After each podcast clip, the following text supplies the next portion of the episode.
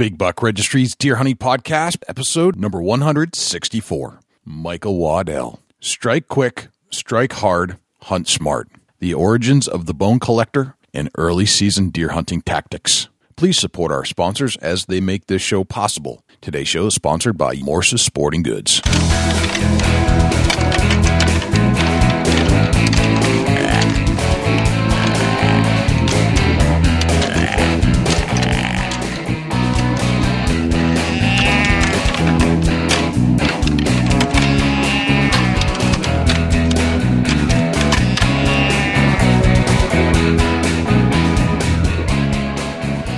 Big Buck Registry is a virtual museum of hunting stories. We preserve a piece of Americana by interviewing and recording hunters about their hunts and experiences from across the country.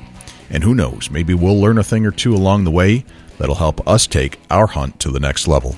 Hi, I'm Greg Ritz with Hunt Masters. You're listening to one of my favorite podcasts on iTunes, the Big Buck Registry, Big Buck Podcast.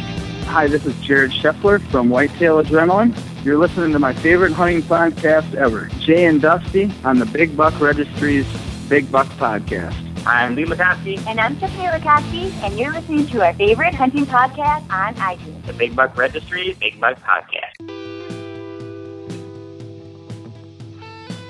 Welcome to the Big Buck Registry's Deer Hunting Podcast. Thanks for joining me once again and joining Dusty Phillips from Ohio. We're both in the studio and we're hanging out with you in your car, wherever you are, on your iDevice, on your iPhone, whatever you're listening to this show on.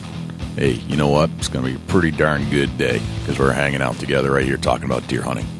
Have a great lineup for you, and Dusty's psyched about this one because he, this our guest today is one of the most humble and charismatic deer hunters you'll ever meet.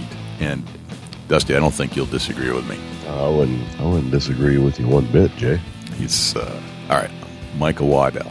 Michael Waddell is in the studio with us today. Yeah, man, that's that's exciting just to say the name, Michael Waddell. Yeah, he's such a good cat, man. He's he's uh, he's funny and he enjoys life and he's uh, he doesn't he doesn't take himself too seriously. He's very humble. Uh, you, you'll you'll hear him say that uh, during the interview, and you can tell he just doesn't get all caught up in the whole rat race. You know, it's not like look at me. Although he is very popular, people like him, so it's it's not like he's not in the spotlight. He is, but you know what? He doesn't take it doesn't go to his head. That's basically what it comes down to. And that's nice to see.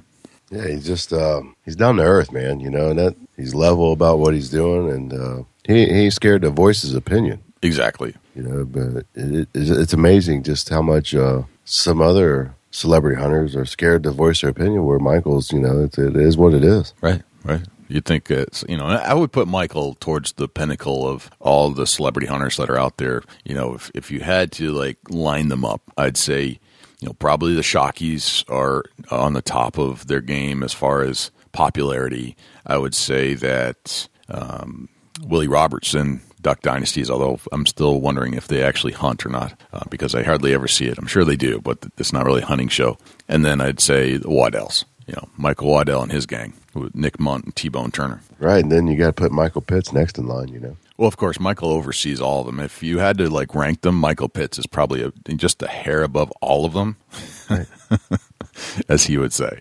I'd say they probably all learned from Michael Pitts. Right. Him. Yeah, he is. He is the master. He is the one that brings to us the world of polished deer hunting celebrities. He is the one. He is the guy that finishes them off and makes them ready for the big time. Michael Pitts. Yeah. Yeah. I did uh, walk out to the truck, and, and man, that the air is getting feeling right, Jay. It is, doesn't it? It's got that. It's got that smell and that feel to it. It's cool. Crispy like. Yeah, a lot of that humidity has disappeared, and it's got this like dry crispness to it. I mean, September is here, people. Yes, Some people is. in Ohio this morning, if you listen to the show Saturday morning here, you're hunting. Yes, you are. Opener is today. That's right. We've got some people out in the field right now, actually shooting up the resident geese in New Hampshire. You know, it's it's that time of year, so And it just feels. hunting season is officially here in some capacity. I can almost feel like the hair on the back of my neck ankle a little bit when we're talking about it. It gi- it gives you the chills, man. It makes you feel good. It gives you the warm and fuzzies. Like it's finally here. Finally,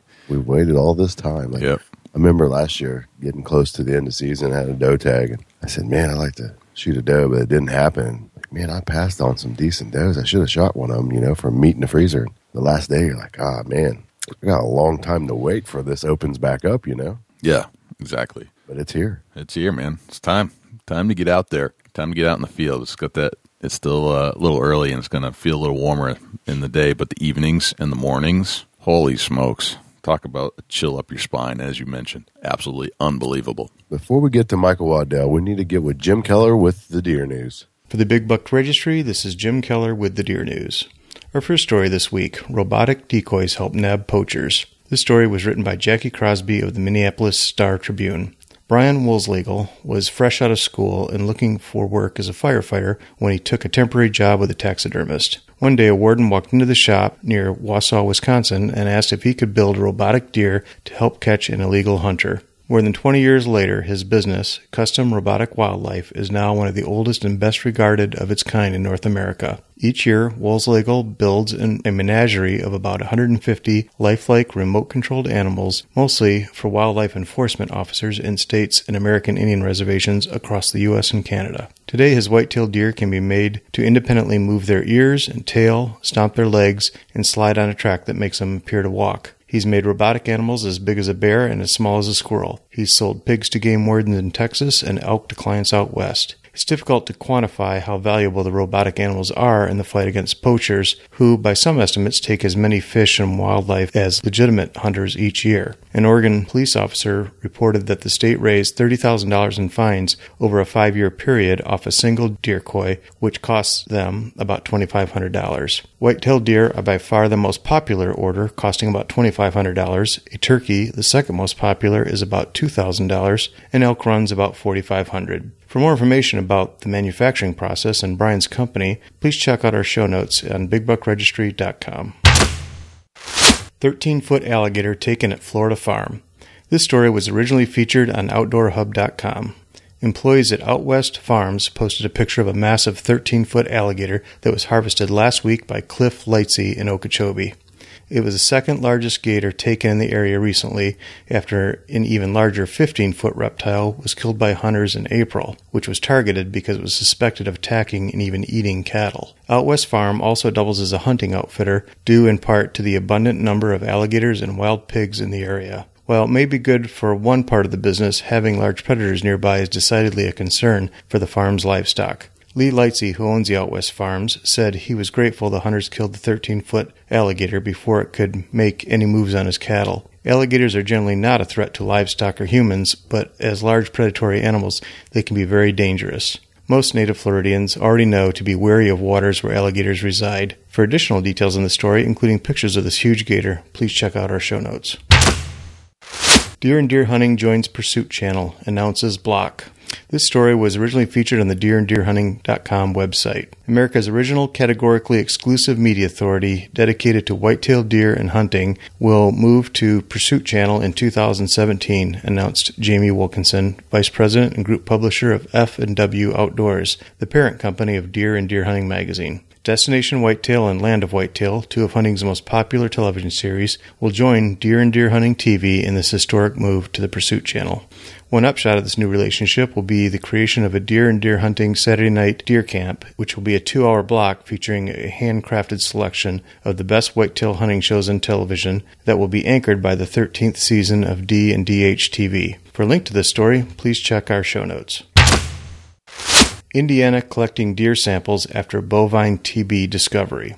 This story was originally reported by the Indiana Journal Gazette. Indiana officials say they plan to collect samples from as many as 1,100 deer in response to the discovery of bovine tuberculosis in the wild in the state for the first time. The Indiana Department of Natural Resources said Wednesday that it has created a bovine tuberculosis management zone in three east central counties where it will collect samples. The emphasis will be on bucks two years old and older. The disease was recently found in wild white-tailed deer at a Franklin County cattle farm. The department will meet its goal by requiring mandatory check-in of hunter harvested deer from September 24th to 25th and November 4th through 27th. There also will be voluntary sampled submissions from October 1st to November 3rd and December 3rd to 11th. Officials say if hunter participation is low, they will remove deer from the surveillance area early next year. For additional details on this story, please check our show notes.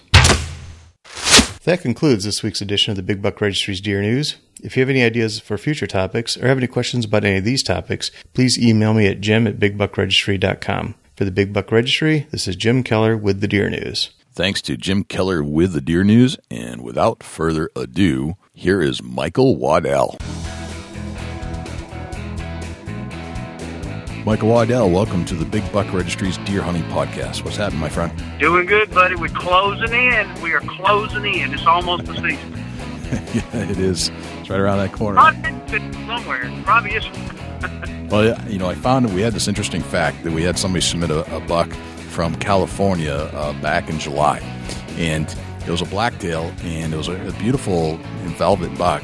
And I'm like, oh man, and, and we're used to s- resubmitting or reposting bucks that are submitted to us. It's like, do I have an illegal kill here? I can't post this on the, the Facebook page. Well, come to find out, there is a zone that starts for blacktail. There's one zone that starts in July, and I was like, that's got to Wow. be the earliest season out there, if I'm not mistaken. It, it's got to be because the only one I would think when it comes to deer hunting would probably be South Carolina. I think they come in in August, but uh, holy cow, man! Even now here in Georgia, it's so hot and all through the South. I mean, I'm so ready to go deer hunting, but it's right now you'd have to almost hunt in your fruit of looms to even, Right. you know, be able to withstand the heat. Right, flip flops. You ever hunted in your fruit of looms, Waddell? Uh, not not legally, not legally.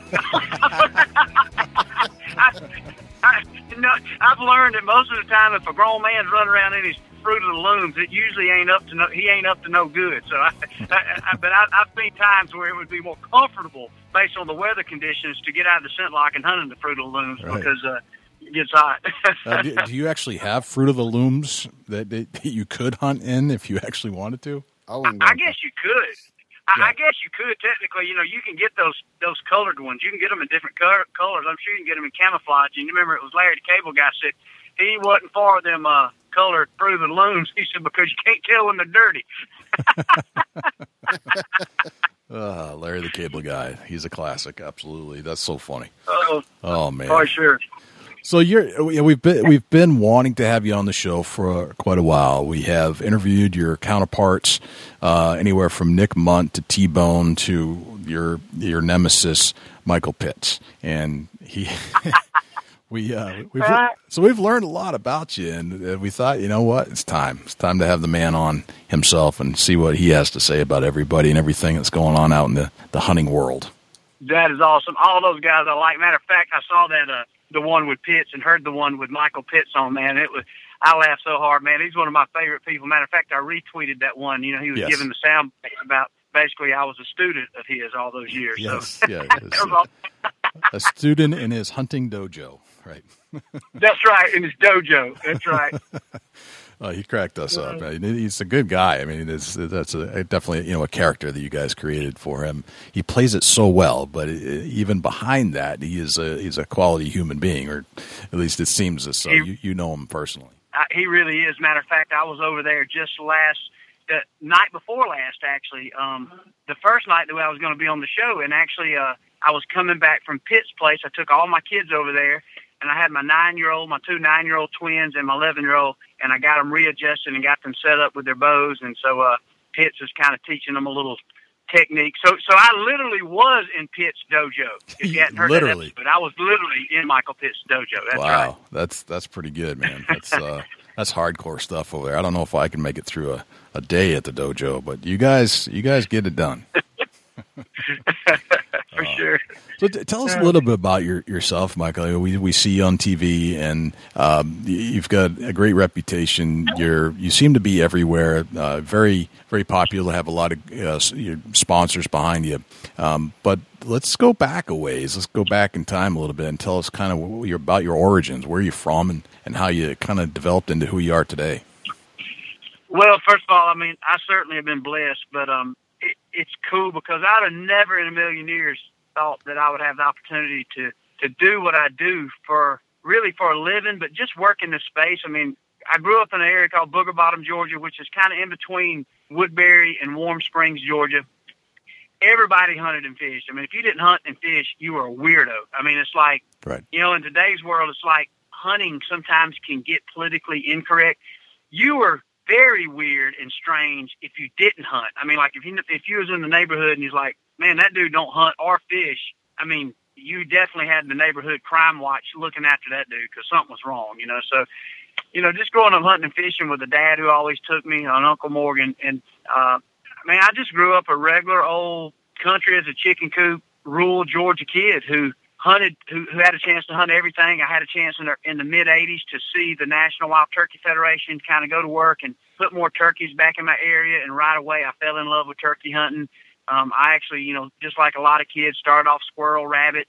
You know, we even had a few quail around the area, and then that led to deer hunting, to turkey hunting, and just really just turned into a passion. And uh, and you know, and just one thing led to another. And and and my dad, he was always a, a contractor, so I spent every summer working, you know, with him on the job, from everything from hanging sheetrock to running a bull float out there on some concrete to uh, to literally just you know helping trim in a house to to dry in a house. So you know, I learned what hard work was early, and I also learned if you worked hard, you got a chance to play hard. And us, you know, out there where I'm from, playing hard meant you had a place to hunt, and you went and hung out, and you had a four wheel drive truck that you could ride your little lady around in and get stuck, and then get your buddy to come pull you out and maybe reverse that same thing the next weekend. So eh, just really just grew up just like a lot of kids in the in the country who uh, just had a tight you know knit group of friends who like to hunt and fish and hang out and just kind of all American kind of kid for the most part.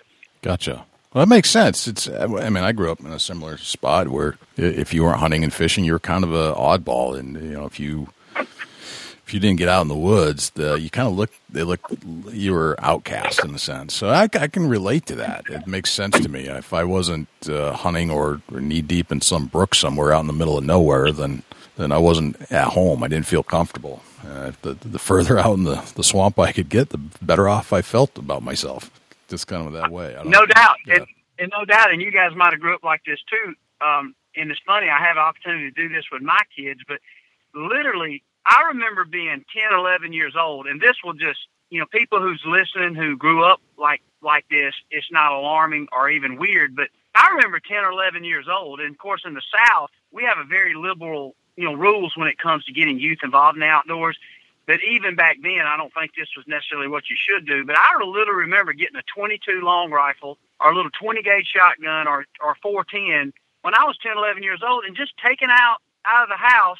My mama telling me to be safe and come back at dark and just hunting squirrel, rabbit, just walking around shooting right. at stuff, and uh, and literally just had the best time doing it. I mean, nothing was safe, you know, and obviously I was taught if you shot it, you gotta you gotta eat it, and and just coming home and just had a blast out there. And, and the only thing that was a problem was running out of ammo, and just had a good time. Never come close to having a hunting accident. Just had a blast. Literally, that was my video game. Just get lost in the outside and, and come back and eat a good meal that your mama made. I mean, that right. was that was such a regular occurrence. Right. Yeah. I did. There was.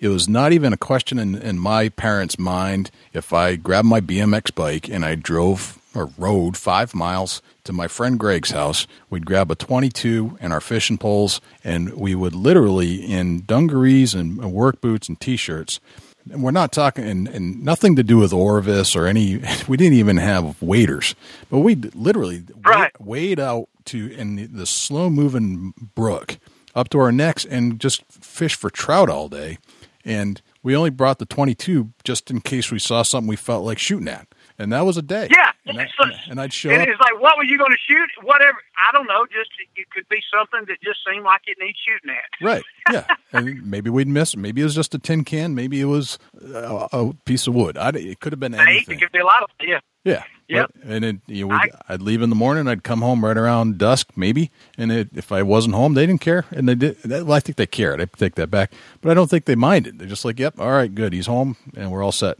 And that was it. It's funny and and uh, alarming as that might would sound to some people in modern day society, I personally think that that's what's being lost in the youth and the generation now is is that opportunity because obviously I was kind of in that era to where video games did come around. I'm 43, so obviously I remember seeing the Ataris come. I remember seeing the television and things like that. Obviously we didn't have iPhones and things to do like that, but that was entertainment. We had so much fun. You, mentioned the BMX bike.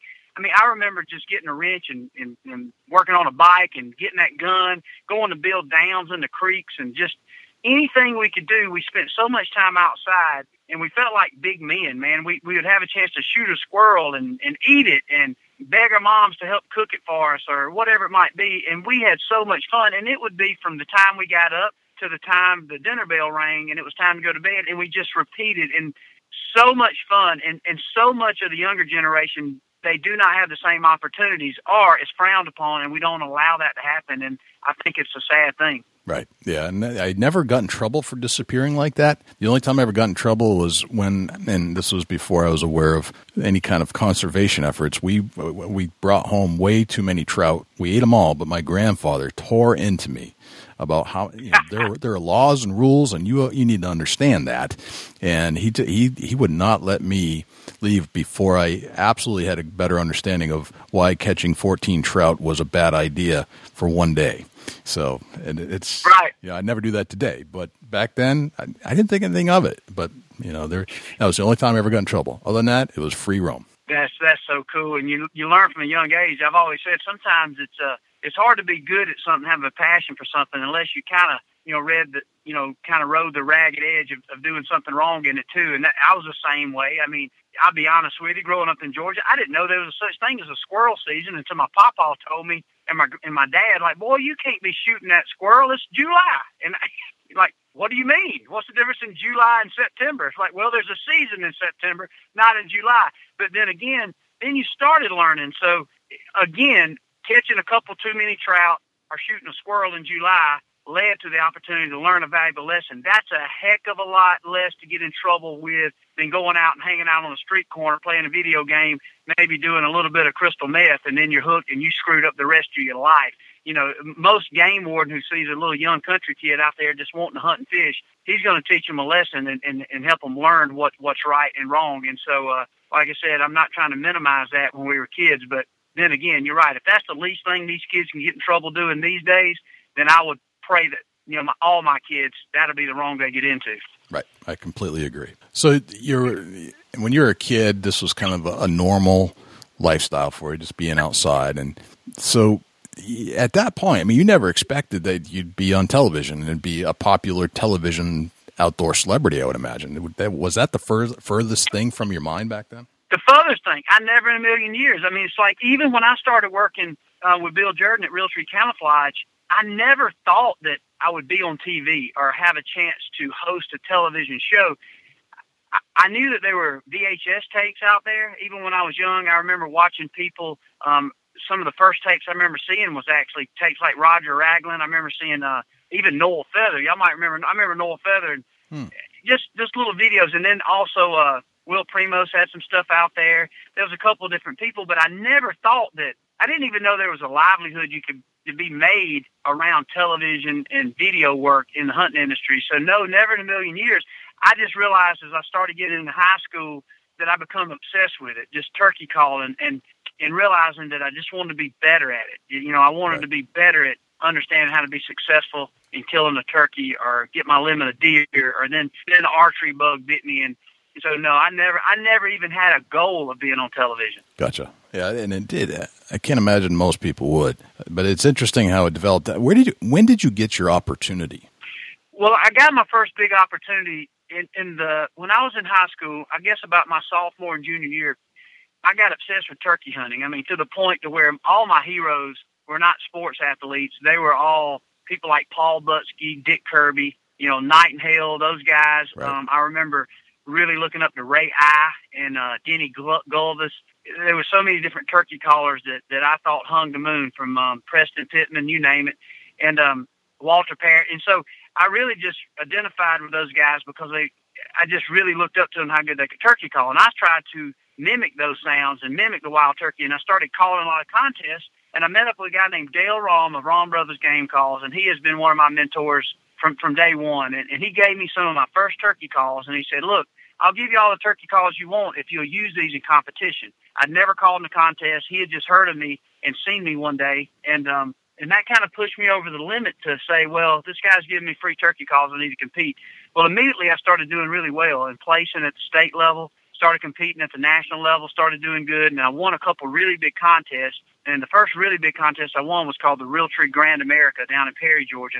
I won a thousand dollars, man. I was on top of the world, son. I was like 18, 19 years old, and um, and that's where I started uh, meeting a lot of people at Realtree. And Bill Jordan offered me basically a what he called an advisory staff, where he gave me free camouflage, and pretty much that was it. That's all that came with it. So at this point, you know, in in the uh, early '90s, I had free camouflage and free turkey calls, and I didn't think a kid from Booger Bottom needed anything more than that. I mean, that's like keeping up with the Kardashians. I had I had kept up with anybody and everybody just getting that, you know. So I was Right, like right. rich and famous, I thought at that point, and so that led to have an opportunity to guide and uh, take some people hunting with Realtree, and they they would pay me a hundred dollars a day to guide, and I couldn't believe that, and I was getting a chance to take people like Dale Earnhardt, who I couldn't believe I was even meeting, much less taking them turkey hunting. I met uh, a lady named Laura Lee Dovey, who was an outdoor writer who just kind of also took me under her wing and was telling me what I should do and, and kind of helped me understand that there, w- there really was a true hunting industry that you can make a living in it. And about the same time, I was going to Heaton and Mare School, you know, the technical school, and I just really thought I was going to kind of sign back on and help and work work with my dad in contracting and build and remodel houses and just you know live a small, simple, you know, down home life. And uh, and literally around that same time, all this was happening. David Blanton had uh, asked me if I thought I could run a camera, and it just so happened me and a good friend of mine named Shane Collier over at Big Buck Trading Post. I was working part time as an archery tech over at this uh, archery store, and uh, he and I had happened to video a bunch of our own stuff on VHS, and I showed him some of the footage, David Blanton, and he said, "Dude, just run a camera." He said, "I'll pay you to." You know, not just guide, I'll pay you to run a camera. So I started kind of working as a freelance camera guy. One thing to led to another, and at the end of that year, he offered me a full time job, making Wow. a big whopping eight eighteen thousand dollars a year, and once again, free turkey calls and free camouflage. So man, I had hit the big time, and so uh, just kind of one thing led to another, another, and with the growth of the industry, Outdoor Channel come along. And one thing I really respected about Bill Jordan and Realtree and David Blanton, they always pushed me to be creative. Like they would say, "What do you think, Michael? You know, what do you think about our videos? What do you think about All Stars of Spring? What do you think about Monster Bucks?" So I'd give them all these ideas, but you know, being a young kid, you didn't really think that they would take your advice. And so I'd say, "Man, what about we do this, this, and this?" And so they're like, "Let's do it, Michael. Let's do it." And so I remember as we were fighting that battle when TNN became Spike TV, and then we were trying to switch Realtree Outdoors over to ESPN two at the time. We started, and for the first time, I realized that there was kind of this political battle of nationally representing hunting to a non-endemic, or in other words, everybody didn't live in this bubble of hunting and fishing and you know this campfire talk that we're talking now. That there was a world that was kind of against us, and it was politically, in a lot of cases, incorrect for hunting shows to be aired at a national level. Right. And so that's when, about that time, Outdoor Channel come on the mark. And I remember I had this idea of this TV show, which turned out to be um, Realtree Road Trips. And so, and so I remember pitching David the show, and uh, um, I remember pitching David Blanton the show, and uh, and he said, "Man, I love the concept of the show." And I said, "Well, I don't know who we get to host it. I just think it'd be a good show for this Outdoor Channel, this new Right. network." Yep. So with that said, he said, "Well, why don't you host it?" And I'm like, "No, David, I wasn't pitching it for me to host it. I was just saying." He said, "He said, Michael, you'd be the perfect guy." He said, "You know, you're young, you're charismatic," and he he, he said some nice things about me in that little production meeting. And next thing I know, I'm sitting there with Realtree sales team, and we're going over um, a production schedule. And I'm like, "Oh my God, I'm gonna." You know, we didn't talk about raising my salary or nothing. It was just I was going to get a chance to put the camera down and and go hunting, and I couldn't believe it. And uh, so the rest is kind of history. And we started the Realtree road trips, and um, and that kind of led to just you know opportunities for me as a if you want to call it a hunting personality. And I've always shied away, guys. I've never liked the term professional hunter because Right. we all are professional hunters. We all try to promote hunting, and and so with that, I don't sit here and claim that I'm a better hunter than anybody or anything like that. I just simply want to promote the culture of hunting, and I want people to understand how fun it is.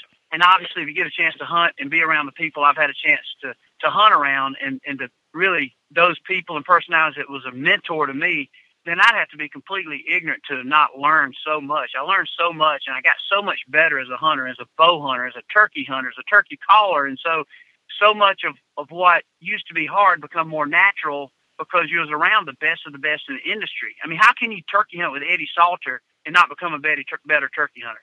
Right. How can you spend two weeks with Chuck Adams and not understand how to be a better bow hunter? And so Right. I was just so blessed, and it was literally it was literally like being in a whirlwind in almost a fantasy world. All these people I'd looked up to and admired, they literally had me under their wing and just was you know loving on me, teaching me things, and they showed me a lot of respect. And I and I look back and I think the one reason they respected me so much and gave me so much love, I think they saw my passion. They saw how much I loved it and how how much I truly loved hunting and the outdoors.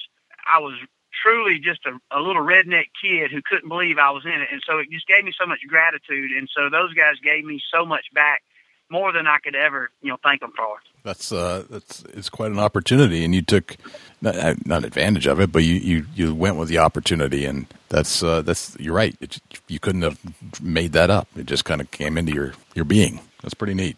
Well, it, it taught me so much because you know even even now with kids, and I got a 16 year old son who's just eat up with bass fishing. He loves it so much, and he's he's into the technical aspects of it. And it's it's funny. He reminds me of how I was about turkey hunting, and I Mm. said, you know, Mason, take it, and and he's been lucky that through some of the you know anglers I've met through hunting, I was like, man, talk to these guys and and use every bit of knowledge they got, the good and bad. And if you really want it, when a door opens, you got to make sure it, when it's cracked, go on through it. It's, there's no Right. shame in going on through a door that opens. And but you got to work for it, and you got to make sure that you pick up the trash when you get through that door, and then you get to another door, and you might have to you might have to you know grind and sweat to get through that next door, but keep going through those doors, and you will get there. And it's such a cool American story. I mean, when you can make a living based on a couple turkey calling championships, that is proof that the American dream is still here, and it proves why the election this year is so important. Because in America, you can take a passion, just something you truly love, and you can not only make a living, you can make a great living in it because you're still rewarded with hard work and passion in this country, and and it sometimes gets overlooked. I completely agree. I agree. It's it's. I don't think people realize that you can do it. It just takes hard work and effort, and you have to stay with it and not give up. And it's persistence. But you're completely correct in, state, in stating that. You got to have the drive. You definitely need to have the drive. sometimes people think they want to do something, but a lot of times what they really want, they want the money and the fame. They they want that within a week or two of getting out there and doing it. And so what you realize is is is and it's so cool to talk about it, even my career because you know I've been in this space now for 23 years, and that that'll show you that man. Ever since I was 19, 20 years old, I've been working in it. And if you keep up with say bone collector road trips, literally in the last four or five years, I've really started to make some money. Um, Right. So a lot of times you see somebody on TV or you see the, the show or you see a hunting personality or hear somebody on radio, you think, dude, they're making a killing, man. They're in the hunting industry. They're freaking raking it in. And, you know, I'm having to pay for this and that. And this rich guy, he ain't no better hunter than I am. Man, I, I you know, I don't consider myself rich. I consider myself rich by the standard that I get to do what I love for a living. But for 20 something years, I worked in this to, to keep the light bill on and to do what I love. And, and luckily, by the grace of God, Bone Collector has given me an opportunity to give us some financial freedom. And, and I don't take it for granted. And anybody that buys a Bone Collector product, man, I love them, man. I'll hug their neck and I thank them because there's so many things they can spend their hard earned dollars on. And when they buy something that we help create, that, that we help to hopefully, you know, generate jobs in America with through, a, through something small as a hunting brand, it means something to me. And so, uh, but with that said, it took a long time to get there. There was a lot of years. I worked a long time at Realtree down there running a camera at eighteen to twenty two thousand dollars a year. You know, eating eating Vienna sausage. Uh, and so, Right. uh, you know, so so it, it, sometimes you got to be patient. Like I said, you got to keep working and keep grinding. Yeah, you got to pay your dues along the way, and then stay with That's it. right. Eventually, it comes, but it, it's it's not a cakewalk. You know, you got to you got to put it all all together. So let's. That's when, right. when did Bone Collector come into the picture? When did you transition out of Realty tree road trips into the Bone Collector? that that's a really cool story and and and it's funny because I remember that was about that same time as when all the uh the forums and different social media was starting to come on so people could talk and there's a lot of misconceptions. A lot of people thought I left Realtree. But what happened was is with Realtree road trips, we weren't expecting that to be as big a success as it was. And so when that happened, I was a full time employee at Realtree, just making a salary. One of my responsibilities was to host 13 episodes of Realtree Road Trips, and I had a, a plethora of other responsibilities at Realtree. And so obviously, in any big company or corporation, there's policies and parameters. Well, with that, there was nothing I could do extracurricular, so I couldn't have any other side work, and my focus was to work for Realtree and to and, and stuff like that. And so when I started having these opportunities for endorsements, when people would call me and say, "Hey, Michael, we'll pay you X amount of dollars, come do seminars at our hunting show," I technically couldn't take that money Right. uh, because that was against Realtree's policy, and sure couldn't take money if I had, say, a Muzzy Broadheads or a Hoyt bow that said, "Michael, we'll pay you this, but we want to use you for the catalog." So in essence, I was kind of property of Realtree, and so Bill Jordan, um, as we got to talking, he said, "Michael, you got a lot of opportunity right here." He said, "I hope you'll always be, re- you know, loyal to Realtree." He said, "But you need to leave Realtree." And I and I talked to him about that, and I said, "Well, Bill," and I talked to David Blanton about it a lot, and we talked about a lot of different things that could happen. And he said, "But I'm scared if I change it and give you the one-off opportunity to do these things." It's going to cause me problems with the company and, and managing this whole company because what's good for you has got to be good for everybody. So basically, after a lot of discussion and prayer, to be honest, you know, I left Realtree as a full time employee and went out on my own. And uh, and really, at that particular time, I didn't leave to start Bone Collector. I left to be able to take advantage of endorsements, to design a gun with, say, Thompson Center, or to work closer with Hoyt, or to work closer with G5 Broadheads or Bushnell. And so and so therefore, I was going to be also getting a check from those guys to do appearances, to to go to work, no different than Michael Jordan worked for Nike. Right. And so through that process, Bill signed me back on as a subcontractor to continue on hosting road trips. And so as as I kind of got out there on the road, I remember one of the first projects I had. Uh, I was sitting on the gun range with Greg Ritz, and we he's working at Thompson Center. He was a VP of marketing at the time. He wanted to do a kind of a Michael Waddell edition muzzleloader, and I was like, man, I don't know, man, I don't know if I want to do a Michael Waddell edition. That sounds kind of, I don't know, is that too egotistical to have a gun named after you? And I was just, you know, I was always taught to be humble, and I was just kind of insecure about it. And so I told Greg, or Greg maybe told me, uh, he said, maybe we call it something cool. He said, you're always coming up with a one liner or something. He said, maybe we call it something neat and we let that be your gun and maybe other personalities would want to shoot it and get behind it. And so we've been in the factory all day kind of looking at barrels and, and they had just started working on this Triumph frame. And so we looked at that and I was out shooting that gun on the range with Greg and I shoot this gun and it's shooting so good. We had a bunch of different product out there.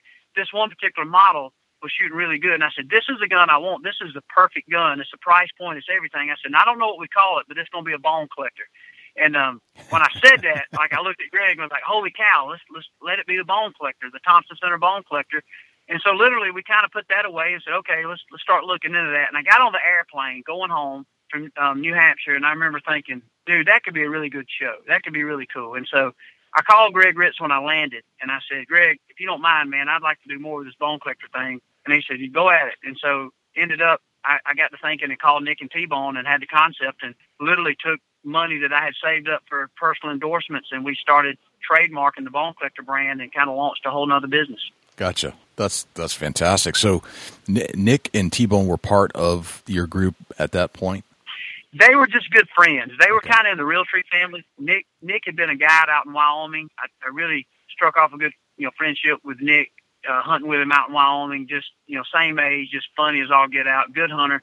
T Bone was kind of an archery guru. Won the '91 World the World Championship of Archery. So he was just a.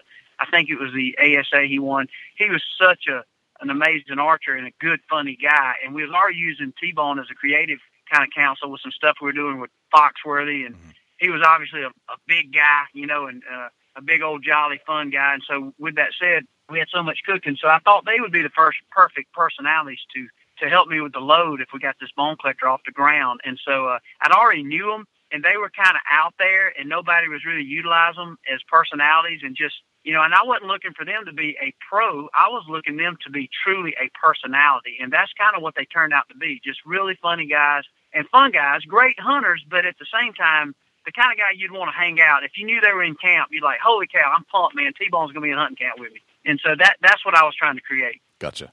So you did some work with Jeff Foxworthy oh, um, several years ago, correct? Correct. Gotcha. Correct. And Jeff still lives in the area, and every once in a while we, we have a chance to chat. And uh, we were doing a, a video with Realtree called The Incomplete Deer Hunter. Yeah. and uh, it was a comedy video. It was Jeff's kind of idea. Realtree ended up producing it, and so uh, I was kind of behind the scenes as a producer, and we had a chance to do a bunch of fun stuff with him. And that was when I first had a chance to work, I guess, professionally with T-Bone um, in production, and you know, work with him a little bit as a personality. And that's actually his name is Travis Turner. That's where his name T-Bone came about was actually during that incomplete deer hunter deal. Ah, okay, that makes sense. So, uh, did uh, did that help project your career or propel your your career further working with Foxworthy? You know, it's funny. Not as much. You know, it wasn't like Jeff made a bunch of calls and said, "Hey, man, there's this young kid from Booger Bottom who's pretty funny or pretty cool. You need to look into him." I think just being around Jeff and other personalities and other successful people definitely helped project it because I started learning, you know, what those guys were. And I think the thing I learned the most, even in somebody like Dale Earnhardt, Foxworthy, the one thing I realized they were always very gracious and they were always very humble. Hmm. And in some cases, those guys were so talented, they deserved to have an ego, you know, because they were good. I heard, Char- heard Charles Barkley say one time, he said, you, you know, in a, in a, when they was playing with the Dream Team, they said, you know, hey, is how's the egos? He said, egos are pretty big. He said, but we all here deserve to have an ego. Right, right. But, but but these guys never had an ego. They were just really good at a certain Huh. thing they did. But outside of that, man, they were just regular guys. And I started paying attention. Maybe outside of the rap industry, it seems like most of the people who make it the furthest, they don't have an ego. They're really good at something, and they know they are. They're very confident. But there's a fine line between being arrogant, ego-driven, and confident. And so, being around those guys helped me understand the difference in being arrogant and being confident. And if I'm gonna sign up to do something, I want to confidently tell those people around me that we're gonna get it done, man. We're gonna have fun. We're gonna do it, but we're gonna do it as a team. We're gonna do it together, and and that's that's one thing that's helped me a lot. That's awesome. It's it's good to hear. It's uh, you know, staying humble is a good good place to be. And you're right. There are some people that I guess deserve an ego, but I love it when you don't. I think that's just the way to live your life. Most most importantly. Absolutely.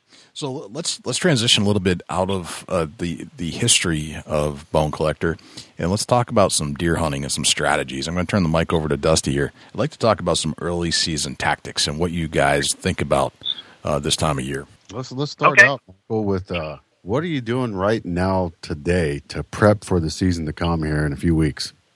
right now, right around here in Georgia, our season comes in the earliest it's ever have, like September 10th. Um, right now, and we just got made it legal. In the last two years, you can legally bait in Georgia. You've always been able to bait prior to the season, but it had to dry out before that. So, literally all kind of summer, I've been getting an inventory, and, and then things have changed so much with trail cameras, and now even the technical advantages they've, you know, advancements they got now, and the trail cameras would send them to your phone, and these Bushnell trail cams that send them right to my my smartphone. So you can kind of monitor and inventory bucks all year long. And so right now I'm literally been bush hogging a few trails and kind of getting a line of a strategy. I got a pretty good inventory and, and just putting stands in place and getting ready because obviously uh, early season is these bucks on this late, you know, summer food pattern. That, that first two or three days that you hunt them, man, it can be just deadly on them. And, and so um, I think almost right now for early season, not just here at home, but also the places we know we're going early, especially for whitetail, is just really getting ready to to make that strategic attack. And I almost think you got to get all the intel you can, especially the summer months and leading up to the season, to be ready, just like a Navy SEAL, to come in and strike quick and strike fast, to hunt smart rather than hard, especially early season. If you'll hunt smart, I found early season you can be a lot more successful, especially if you can afford some of the technical advancements in trail cameras where you understand what the deer are doing right there. You know, I think right now, kind of looking into the early season, especially when it comes to whitetail, we're just kind of really taking all the intel. And now that really, I think so much has changed in the way we all hunt. And it seems like I never thought I'd see the day that it seems that you're saving your money up to see how many cameras you can get in your arsenal as far as trail cameras. And now you even got the, uh, the wireless cameras that send them right to your smartphone. That is amazing. So, so now, you know, right now, I just been kind of bush hogging trails. We're luck- luckily here in Georgia, we can legally bait all times of the year now, at least in the southern zone of the Georgia I hunt. We got some some phenomenal bucks. So I got a really good inventory of all the places we can hunt. And of course, I've got kids. I got a wife that loves to hunt, and so oh, Daddy been doing all the work, and so they now trying to eavesdrop and see what kind of bucks I got and where where I'm gonna set them. You know, opening day. So it's it's kind of fun to do all that. But now when it comes to uh to hunting, it, these cameras have showed us that you can hunt smart is more effective, I think, especially on whitetail than hunting hard. And um, I never thought I would have seen that happen because these cameras can tell you when these deer start really hitting the food sources, start doing certain things, and then when the timing's right, you can slide in there. And that first couple of days you hunt a area based on the intel. I mean, it's almost like being a Navy SEAL, man. You got all the information, come in there and be ready, and you can almost watch your clock. And six thirty, seven o'clock, if that's regular when they've been hitting the food source or food plot, maybe early season uh, soft mass, you know, tree situation, whether it be persimmon or fruit tree, you can come in there and kind of cook your cornbread, man. So it, it's pretty cool. So I would say the advancement of technology in these trail cameras have changed a lot in the way I prepare. Gotcha. Do you keep any kind of record of year to year of what bucks and where at and what you're after for the new season? You know, I've been blessed to do that. It's funny. I'm kind of stuck in between old school and new school. You know, one thing I've always kind of not liked about the hunting industry, how everybody nicknames their buck, and we kind of get into this. Well, he's only five. He's only let's give him the six and a half, or we're not going to shoot a four and a half. I've always said, man, I raise kids and I shoot deer. You know, I've always said that, but I've been very blessed to have a few places that I can come back to and hunt regularly.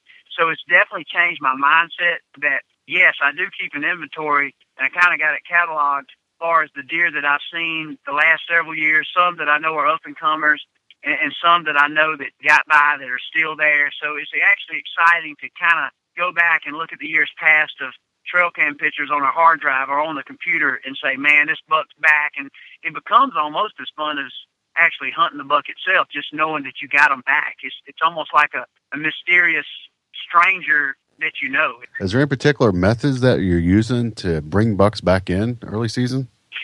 I've had really good luck in, uh, with uh, I've been using that big big and J, that BB squared, and I'm telling you, I've I've used it all from corn to every product out there. I've had so much luck with that. That, that aroma on that is so good, and there's something about early season that they just love it. And everywhere across the country, I've had really good luck kind of getting good inventory of what bucks are there, and you can buy it in a little brown bag.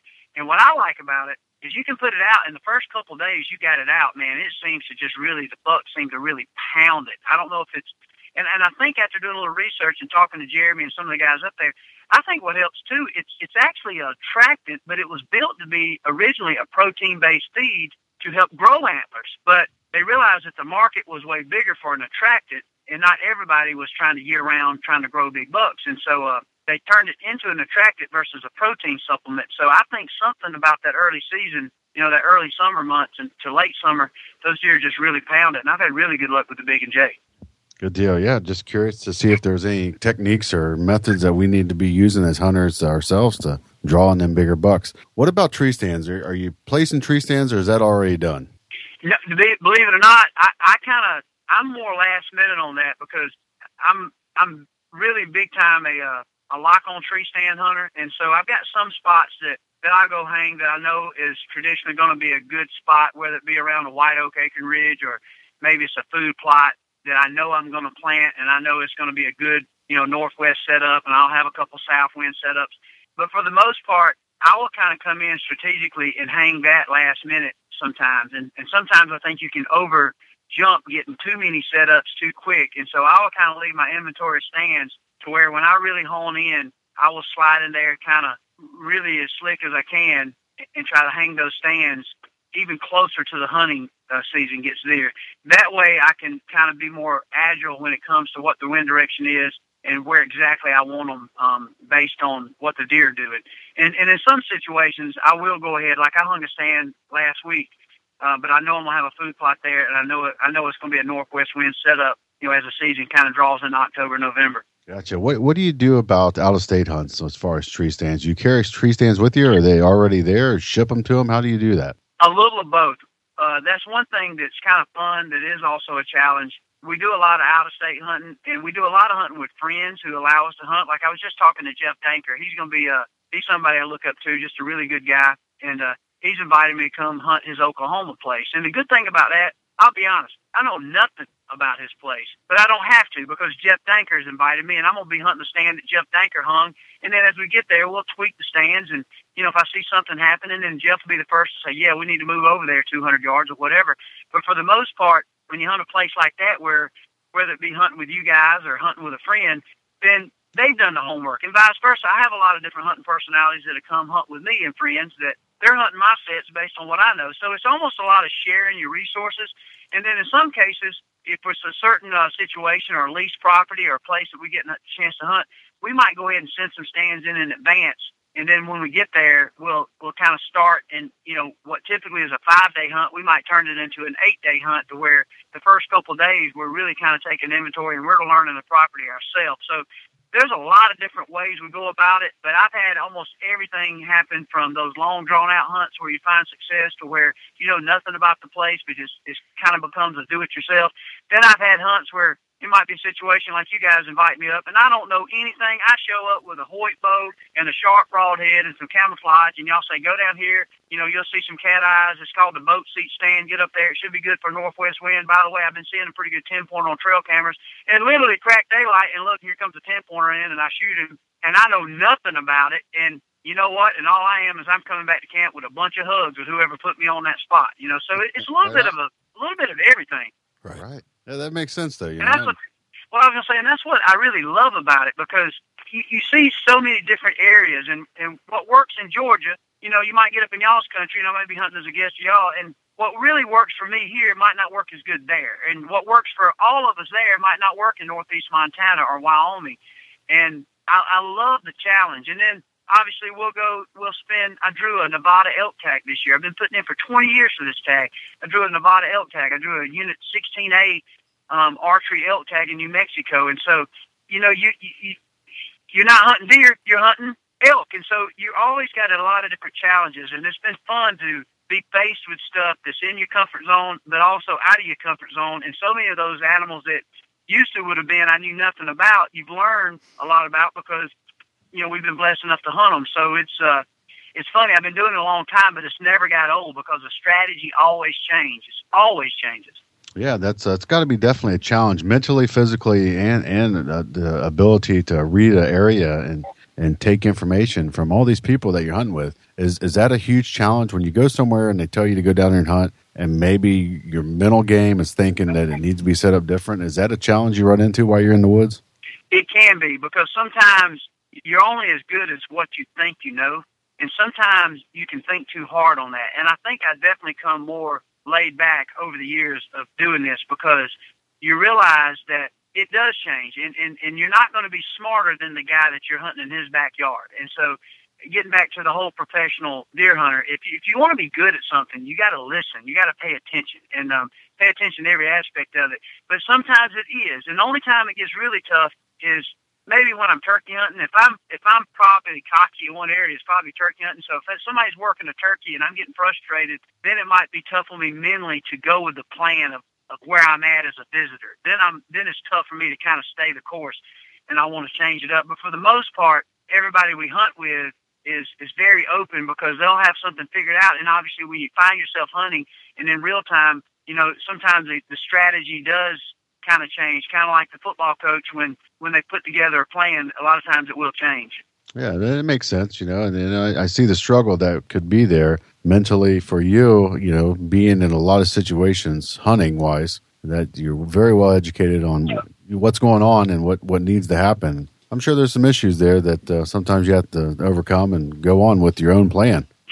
Sometimes it can be tough because you get a chance to do it so much, so many different places with a lot of different really great hunters that it don't take much to I call it I call it GT guide talk. You you can cut through and you can tell when people are just saying something and telling you a kind of line of just stuff just to kind of make it sound good to try to impress you. And sometimes that does happen. Sometimes people get insecure and they want to over talk a situation or overdo it when I'm thinking, man, I don't know about this, you know. So it, it just depends, and I'm sure you guys kind of experience some of that. Sure. Yep. Yeah, absolutely. Michael, do you do you ever transition into some like ground blind stuff? You talk a lot about being in the stands. Does a ground blind ever come into your your strategy or tactics where you're going? Absolutely. I, I would say more so now than ever. I mean, I have learned so much about hunting out them ground blinds, and it's blown my mind. Matter of fact, I'm not so sure that it ain't one of the preferential ways to hunt because it allows you to stay unseen. There's disadvantages as far as what you can see, you know, uh, vision wise out of the blind.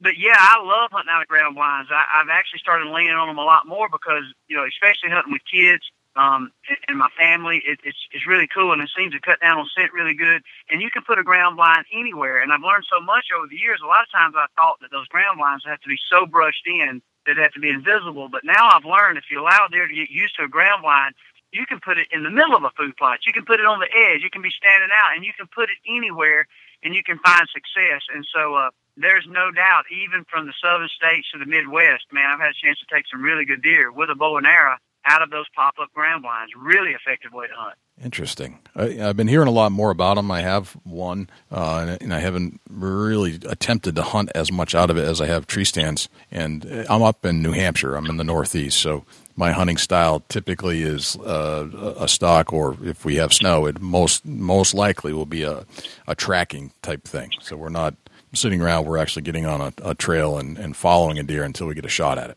But right, I got you. Yeah, yeah. So, but the ground blind seems to be like a, a nice answer to all of it, and especially when I have my nine-year-old son who's eager to go and and and kill his first deer, and he's fidgety. Um, you know, this is a ground blind seems to be a, yeah. a, a nice uh, tactic for that. And you know, he's he's taken his first turkey. Now he's like, all right, now I want to shoot a deer. It was the first thing he said after he killed his first turkey this year. He said, "All right, now I want to now I want to shoot a deer." It's like, okay, that's so cool. Let's go do that. Now, he he will twist and turn and and he's like an any nine year old boy. He's going to be moving around, and I can't really. I guess we could get in, get him into a kind of tree stand. I haven't explored all the options, but it seems like a, a ground blind might be the nicest way to introduce him to that, um, and and not get busted. They work they work extremely well and you can put them in any situation. And and that's one of those things too. You don't have to really overthink it. Just put it out there. Let the deer get used to it. The first few times deer come and see the ground blind they'll circle it. And i think it's important not to hunt the ground blind the first time that you put it out but once those deer kind of get used to it it becomes a bale of hay and they don't pay any attention it covers all movement for the most part it helps in scent containment and it also is a very safe factor. I mean, I send my kids all the time. I got a 16 year old son. You know, he's got his license. I ain't got to worry about him falling out of a tree stand. If you, you know, uh, if you hook your safety belt up right, you can just send them hunting, and you know that it's a very safe way. And obviously, too, the kids they're playing on phones and stuff, and so it just even me, you know, so it covers a lot of movement. And uh, no, it's a really effective way to hunt, and you can hunt comfortably. Right. Gotcha. What about scent control? What do you guys focus on when it comes to that stuff? we we do wear the uh, the ScentLok uh, technology for the you know we use carbon technology in our clothing. Works really well. Um, we're starting to work with some other companies uh, that, that's coming out with some really cool scent elimination type of spray. Um, that keeps evolving um, and getting better and better. However, um, it's really tough. I think the, the toughest thing to trick is actually the uh, deer's nose. It's nearly impossible. It, and um, and so but definitely the way I look at it, in so many cases, there there's nothing that's completely foolproof. But you know, if there is something out there that can help, it depends on how much money you want to invest into it to uh, to help you. But there is some proven technology out there in scent containment that can help you. And again, the key word is containment. It doesn't mean complete scent elimination, but anything you can do to minimize or help yourself uh, you know, especially if it don't break the bank, I think it's crazy not to try it. And uh, and so I, I, that's that's how we look at scent containment. So we've been really pleased to you know use the ScentLok product and to use some other things. It's, it's helped us a lot. Gotcha. Very, very cool. I wanted to see if we could turn to some of the questions that we we put out a, a, questionnaire out to our audience on our Facebook page, and we said, "Hey, we're we're interviewing Michael Waddell. We want to know what questions you'd like us to ask, so that you can listen to it on the podcast." So, I'd like to move over to that a little bit and and see if we can answer some of the questions for some of our, our listeners and our fans on Facebook, if that's cool. That'd be awesome. I'm going to go with the first one. This is kind of the elephant in the room this week, I guess. This is about the, the Bowmar kill of the bear with a spear. And mm-hmm. under, Under Armour pulling away from the sponsorship because of what occurred there. What's your opinion of the situation, and uh, is this something that, that you kind of encounter sometimes when you have sponsors like this? Uh, is it, do you have to be very careful about what you put on film and what, what you produce and put out there?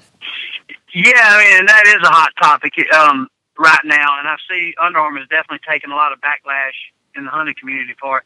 And I have to agree with the hunting community. However, I can understand probably in some situations why Under Armour did what they did, which kind of proves that Under Armour is also bigger than just they're so big. They're so they're so big that it reaches worldwide. That even though they've tapped into this hunting thing, and I certainly appreciate anybody who jumps into the hunting industry. I wish more big companies, whether it be Nike, Reebok, I wish more companies would jump into our space and start advertising and supporting our industry and our culture. So for that, I do appreciate Under Armour. However, what the Bowmars did was perfectly legal and it's perfectly right. And I don't think they should have been crucified. I think it is wrong that they were crucified or however the word, I don't know if crucified is a good word, but it is a perfectly legal way to hunt.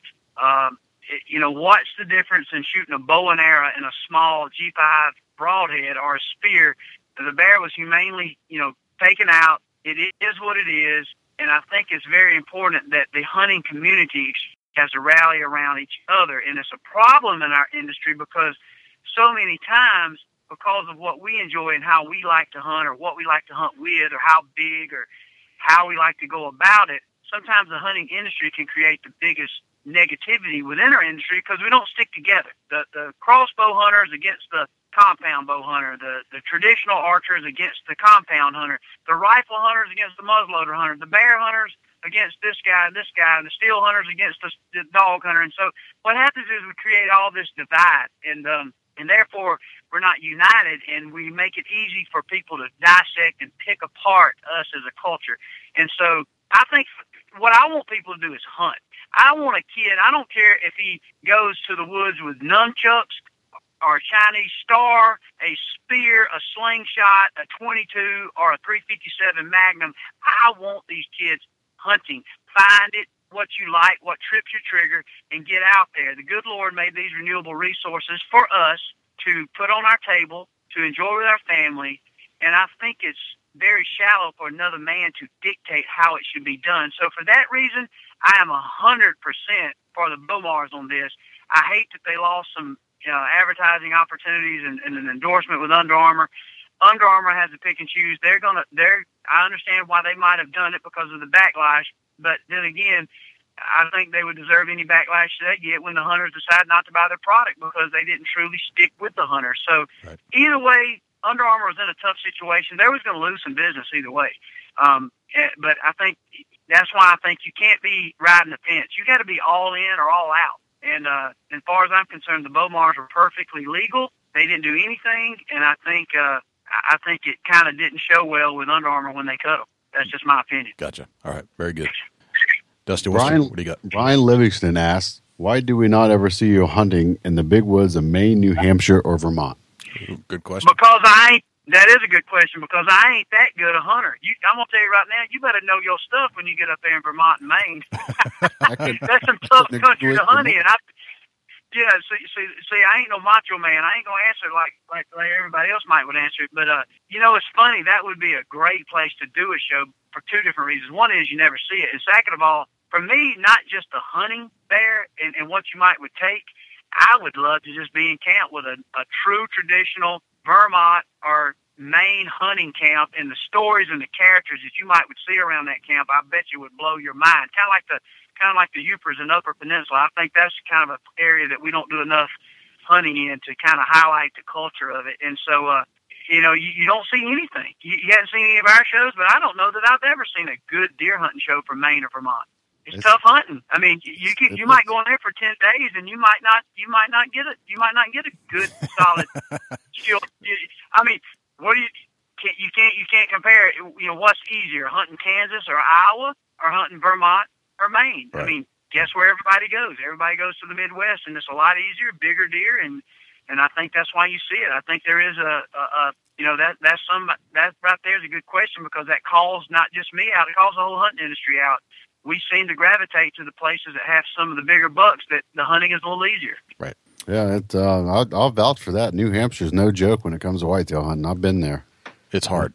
It's tough. It's tough. It's tough. Uh, Man, five days of hiking, hunting, looking, searching, sniffing. It was uh, it was definitely a, a hard hunt, and it was definitely one of the most memorable hunts I've ever been on. But I never did lay my eyes on a deer, a whitetail, the whole time I was there. Right.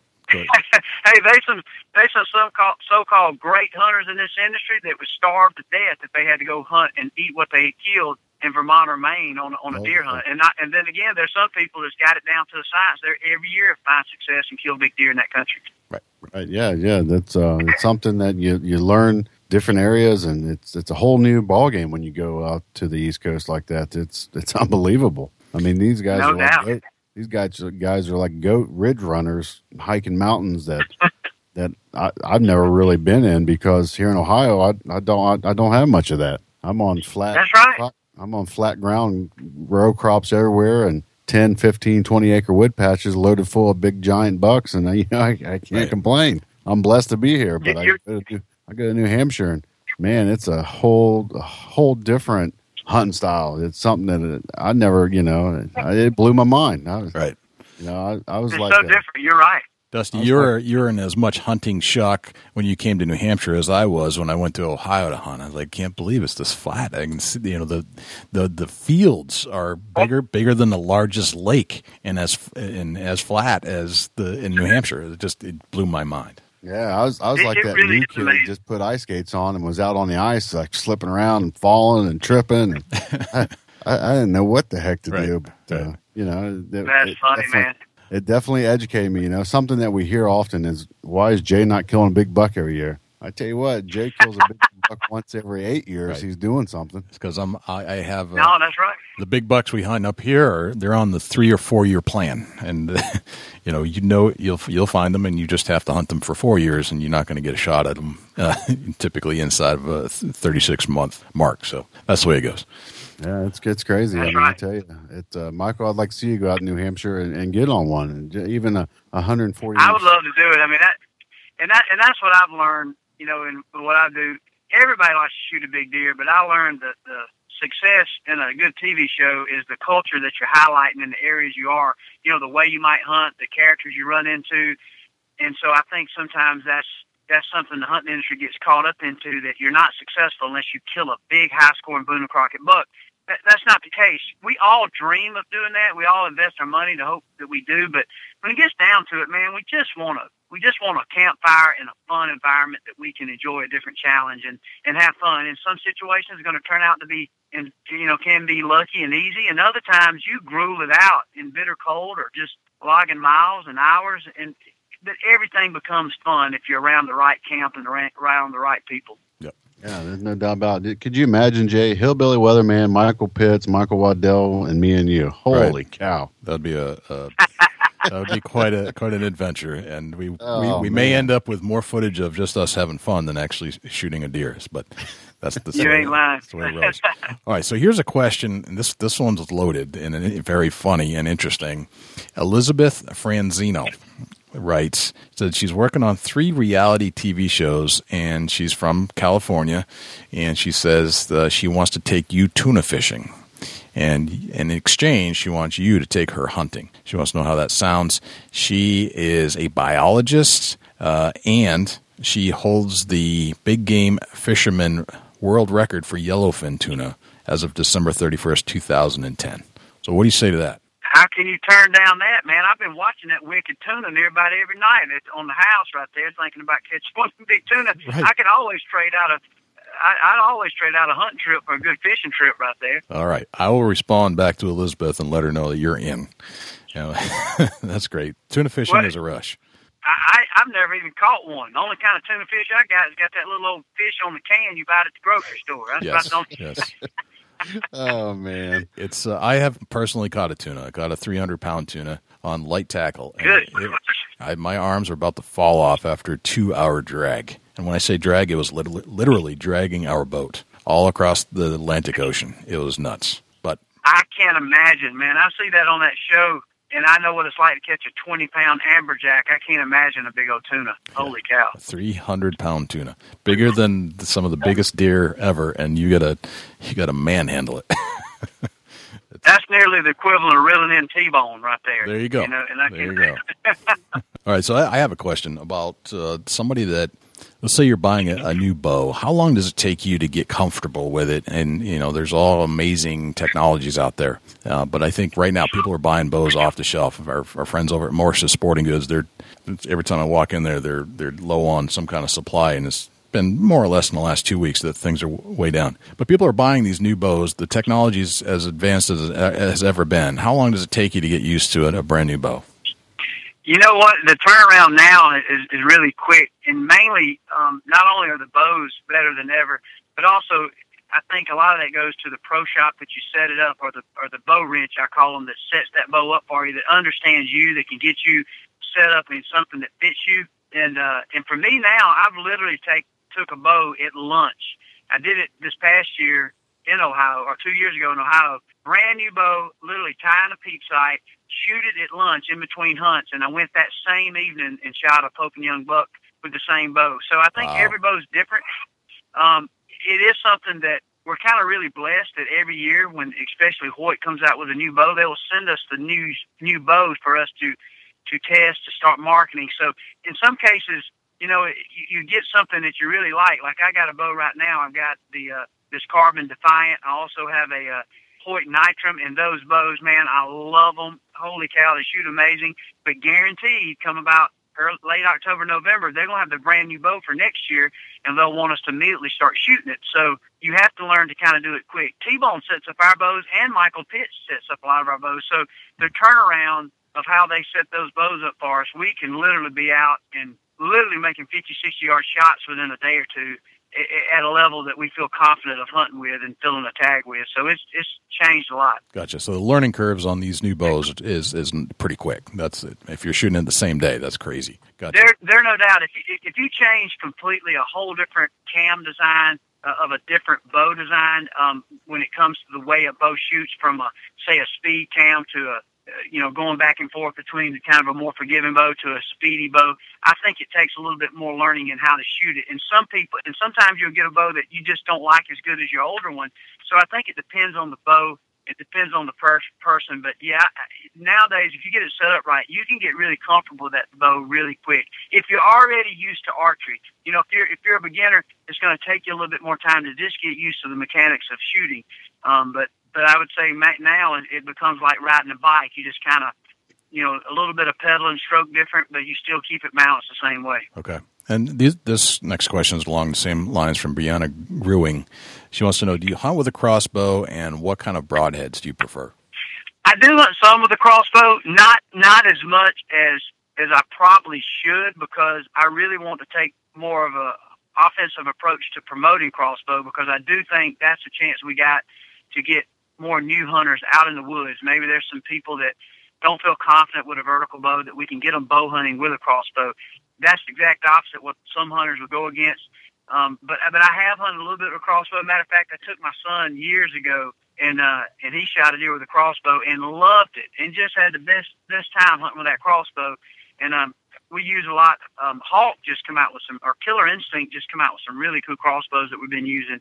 And uh, for broadheads, um, I've been using the G5 product. I love that Havoc. I, lo- I, I, I think that Havoc is probably one of the best broadheads that I've shot in a long time. Super sharp, just devastating, flies like a bullet, just just amazing broadhead. It, you know, the only time I don't use that Havoc broadhead is when the state legally says I can't, which there's not many states left that says you can't. All right, very good. Robert Jones asks tips on hunting a mature six and seven year old buck that likes the dark dude, that's like you know trying to kill a vampire, man. They're, they're it's amazing. Um, the toughest thing in the woods, I think, to kill is a big mature buck that is nocturnal. And to be honest, and nobody really wants to say this, but the truth is, it takes some strategic luck. I mean, you learn all you can. I think the best way that I've learned now is if you got a buck that you know is there, go ahead and invest into one of those digital wireless trail cameras that'll send it to your phone and literally monitor, monitor, monitor without having to go in there. And when that buck, there will always be a time he'll start making a mistake. And when he starts making a mistake, I mean, you beg your guy, you beg your employer to get you off work, do whatever you can, and, and hunt that buck right then when he starts showing up. And, and and I've learned that, and that's where I've had a little bit of success. Prior to that, I'm telling you, you just about got to wait for a, a dang the neighbor's beagle to run that dog that deer by you. It's almost like it's impossible. It seems. And also, I think pre-rut is about the best time when those bucks are really cruising. So you're you're just hunting and hoping and praying for that buck to make a mistake. And a lot of times, if you really were to punch in the algebra or, or the, the the analytics of your trail cam pictures, and you look at your odds of you killing that deer, it would almost make you not want to hunt because you look at all the daylight pictures versus dark pictures versus even on that on that daylight pictures, could that deer potentially have winded you before he even got to the stand site? So there's so many variables. It makes you help or helps you understand if you really study those trail cameras and put them into a formula. It'll let you know that your percentages of seeing that deer in daylight hours are slim. So when you do get a chance, the, the most crucial thing I've seen in killing big deer, when you see them in daylight hours, you have got to kill them. You have got to get an arrow or a bullet in them and put them in the back of your truck you can't wait for tomorrow. So that's why I spend all my time. I'm very, very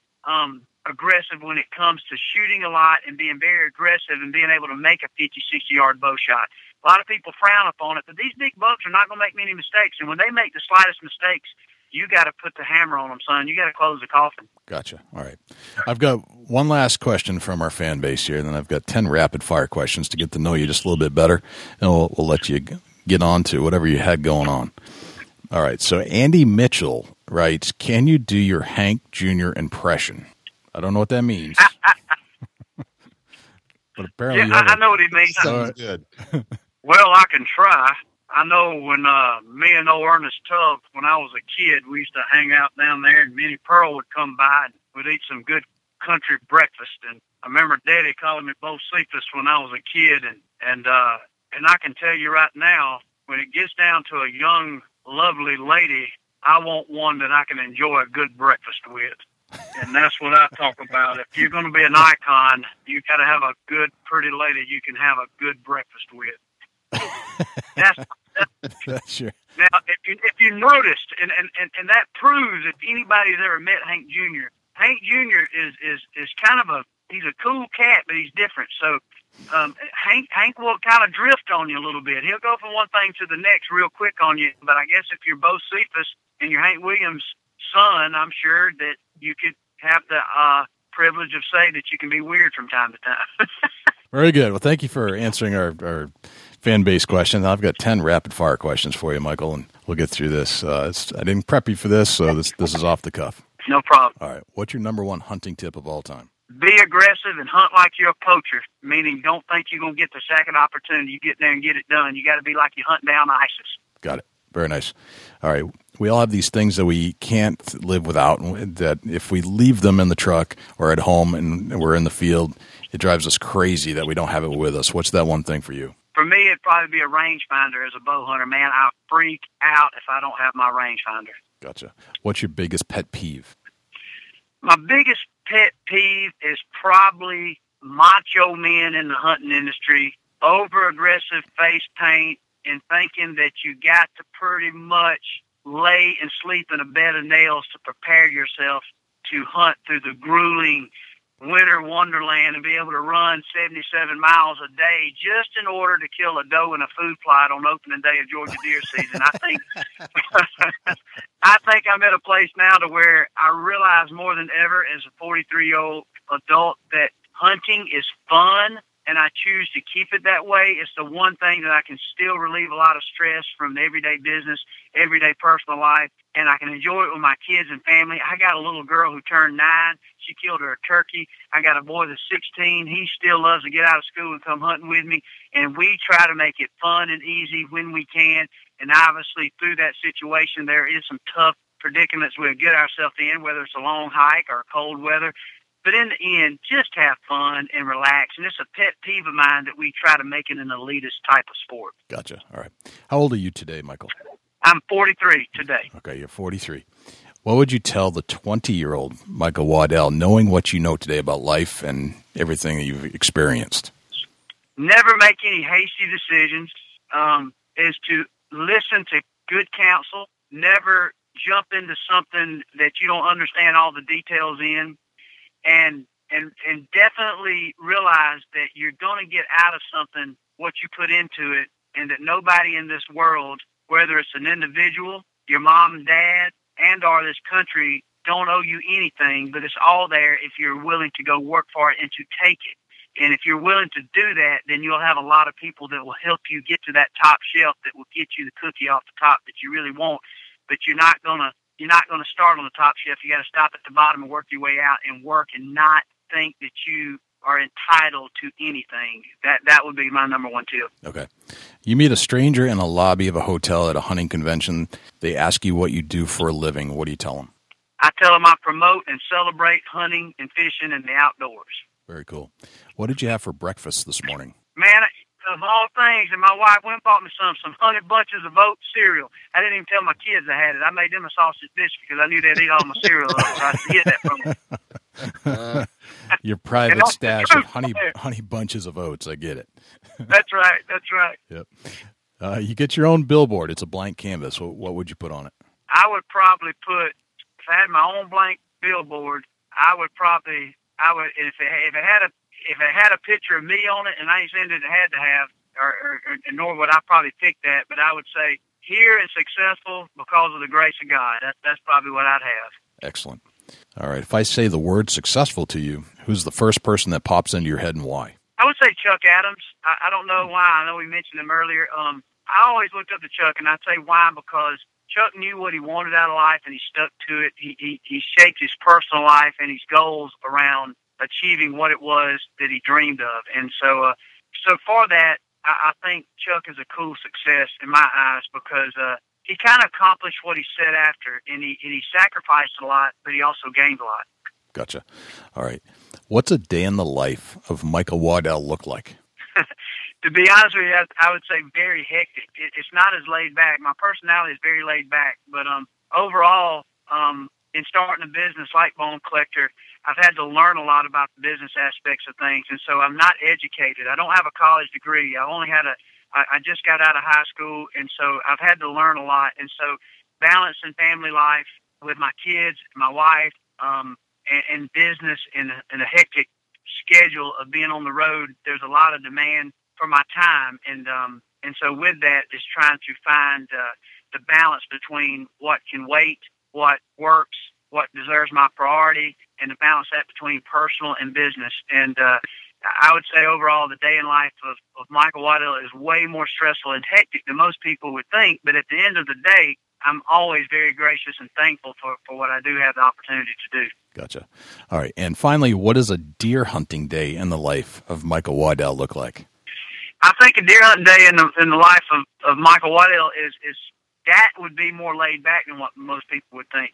Um, I think the one time I can truly be at ease and relax is when I'm hunting and I get all the responsibilities of business and chores put away, and my focus is just to hunt. And I would say it would be getting in the deer stand around 30 minutes before light. Uh, usually, I I put a good four to five hour sit in and uh, and, and and relax and based on the intel I got or based on my friend's information that he's given me and or guide, and then and then hunt. And typically, I'll always I've never been one of those guys that's just bound and determined to sit all day, even though I've done it a lot. I typically will come back and enjoy me a nice warm lunch and catch the football scores and and and, and get back out there and typically put another four or five hours in, you know, in the evening and and just repeat as as many days as the good Lord gives me an opportunity to do it. Very nice. Very nice. Well, that's the 10 rapid fire questions. Michael, it's been a pleasure. And um, thank you for being patient and putting this all together. I know we had some, some scheduling challenges, but we, we finally got it done. And it's, uh, you know, I, lo- I, I appreciate your time and I appreciate everything you're doing in the industry. And I love your honesty and your, your candid uh, messages that you send. I think if don't ever change that. I think that's exactly what we need to hear as we go through this. Well, I appreciate that, guys. And just like y'all doing on this show, the one thing I have learned is as a hunter, as a fisherman, as just a general outdoorsman, we have nothing to be ashamed of. And, and I think sometimes we're not honest enough with protecting and promoting what we do. It's, uh, it's something that's sacred to me and, and good Lord give us this opportunity to put renewable resources out there. I've been very blessed and I'm very rooted in what I love. I'm very rooted with my family. I love my kids, love my wife, love where I'm from and I'm pr- and I'm proud of all that. And so, uh, thank you for what you said. And I promise you, as long as good Lord gives me an opportunity, I, I can't say that I'll be perfect, but I'll do everything in my power to promote, to help more people enjoy what we all enjoy. And so, uh, man, thank you guys for having me on, man. It means a lot.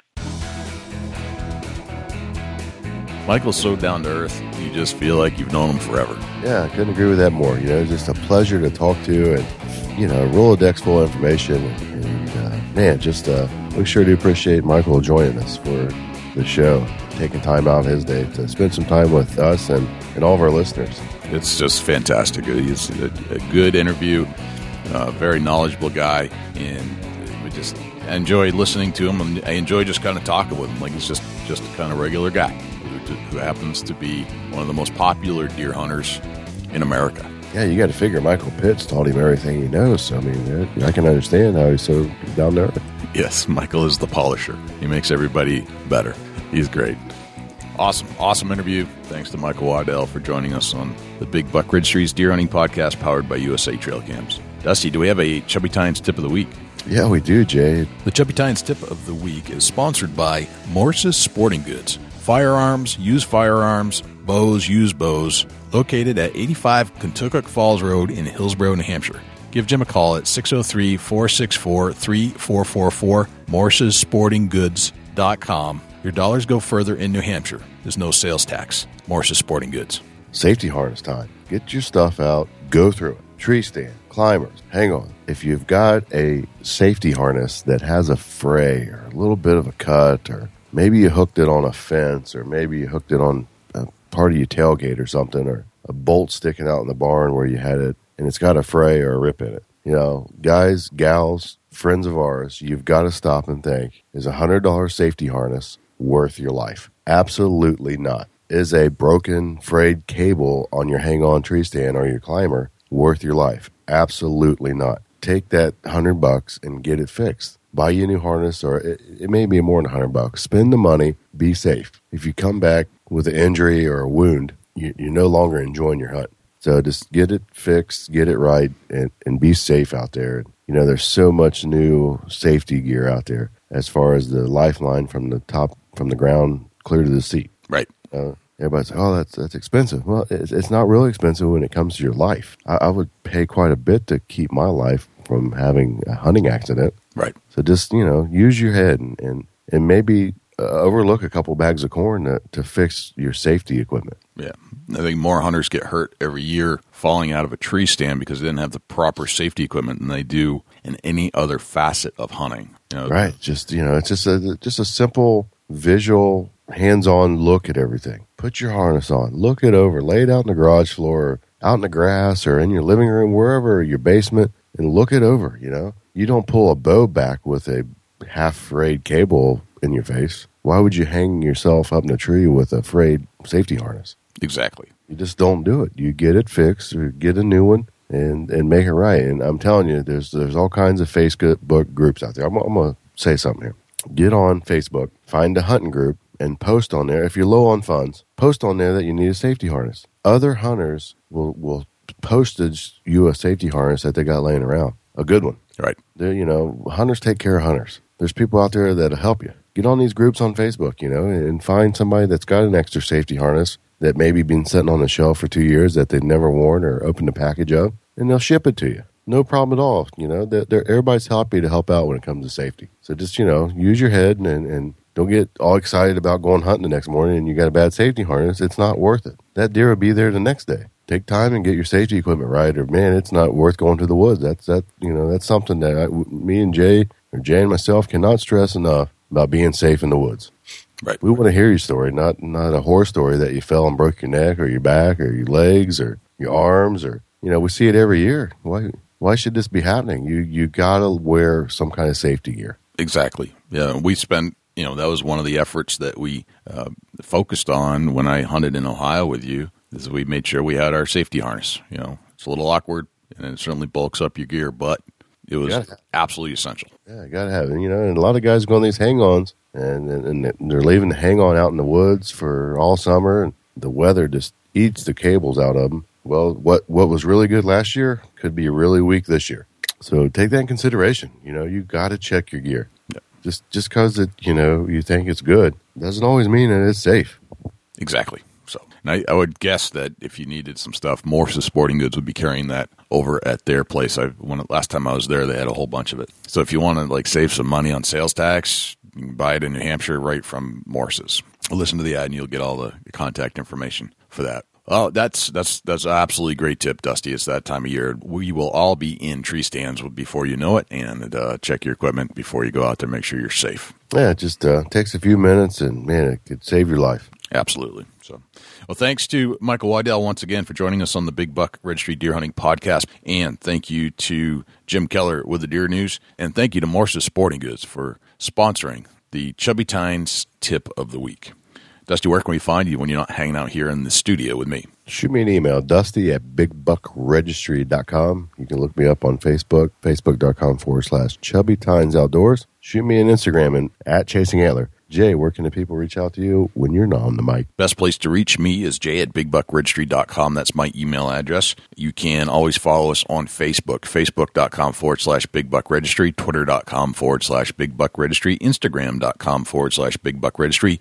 We are officially on iHeartRadio now, and that's bigbuckregistry.com forward slash iHeart they uh, they snuck it into their directory, and I didn't even know it because we should have got an email and we didn't. But so I'm not sure how long it's been there, but it's been at least a week, is my guess. Uh, but yes, we're there on iHeartRadio now. You can find us and check us out if you're an iHeartRadio user. We're also on iTunes, on Stitcher. If you're on iTunes, please leave us a review. Uh, leave us a five star if you love this show, and subscribe to this show.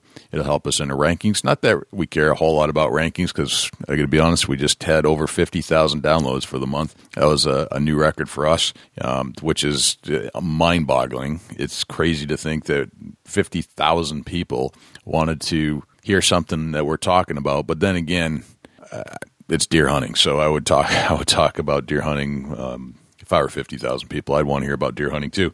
And you can always uh, check us out on Stitcher, and you can check us out on Blubrry and on the Outdoor Podcast channel, where you'll be able to get some kind of outdoor entertainment seven days a week, sometimes twice a day, because we have teamed up with other podcasters, other outdoor podcasters doing their thing over at the Outdoor Podcast channel. You can just do a search on iTunes for Outdoor Podcast channel. We also have an app if you'd like to download it. That's bigbuckregistry.com forward slash APP. That's for an Apple device. If you're on some other device, go to bigbuckregistry.com forward slash GAPP.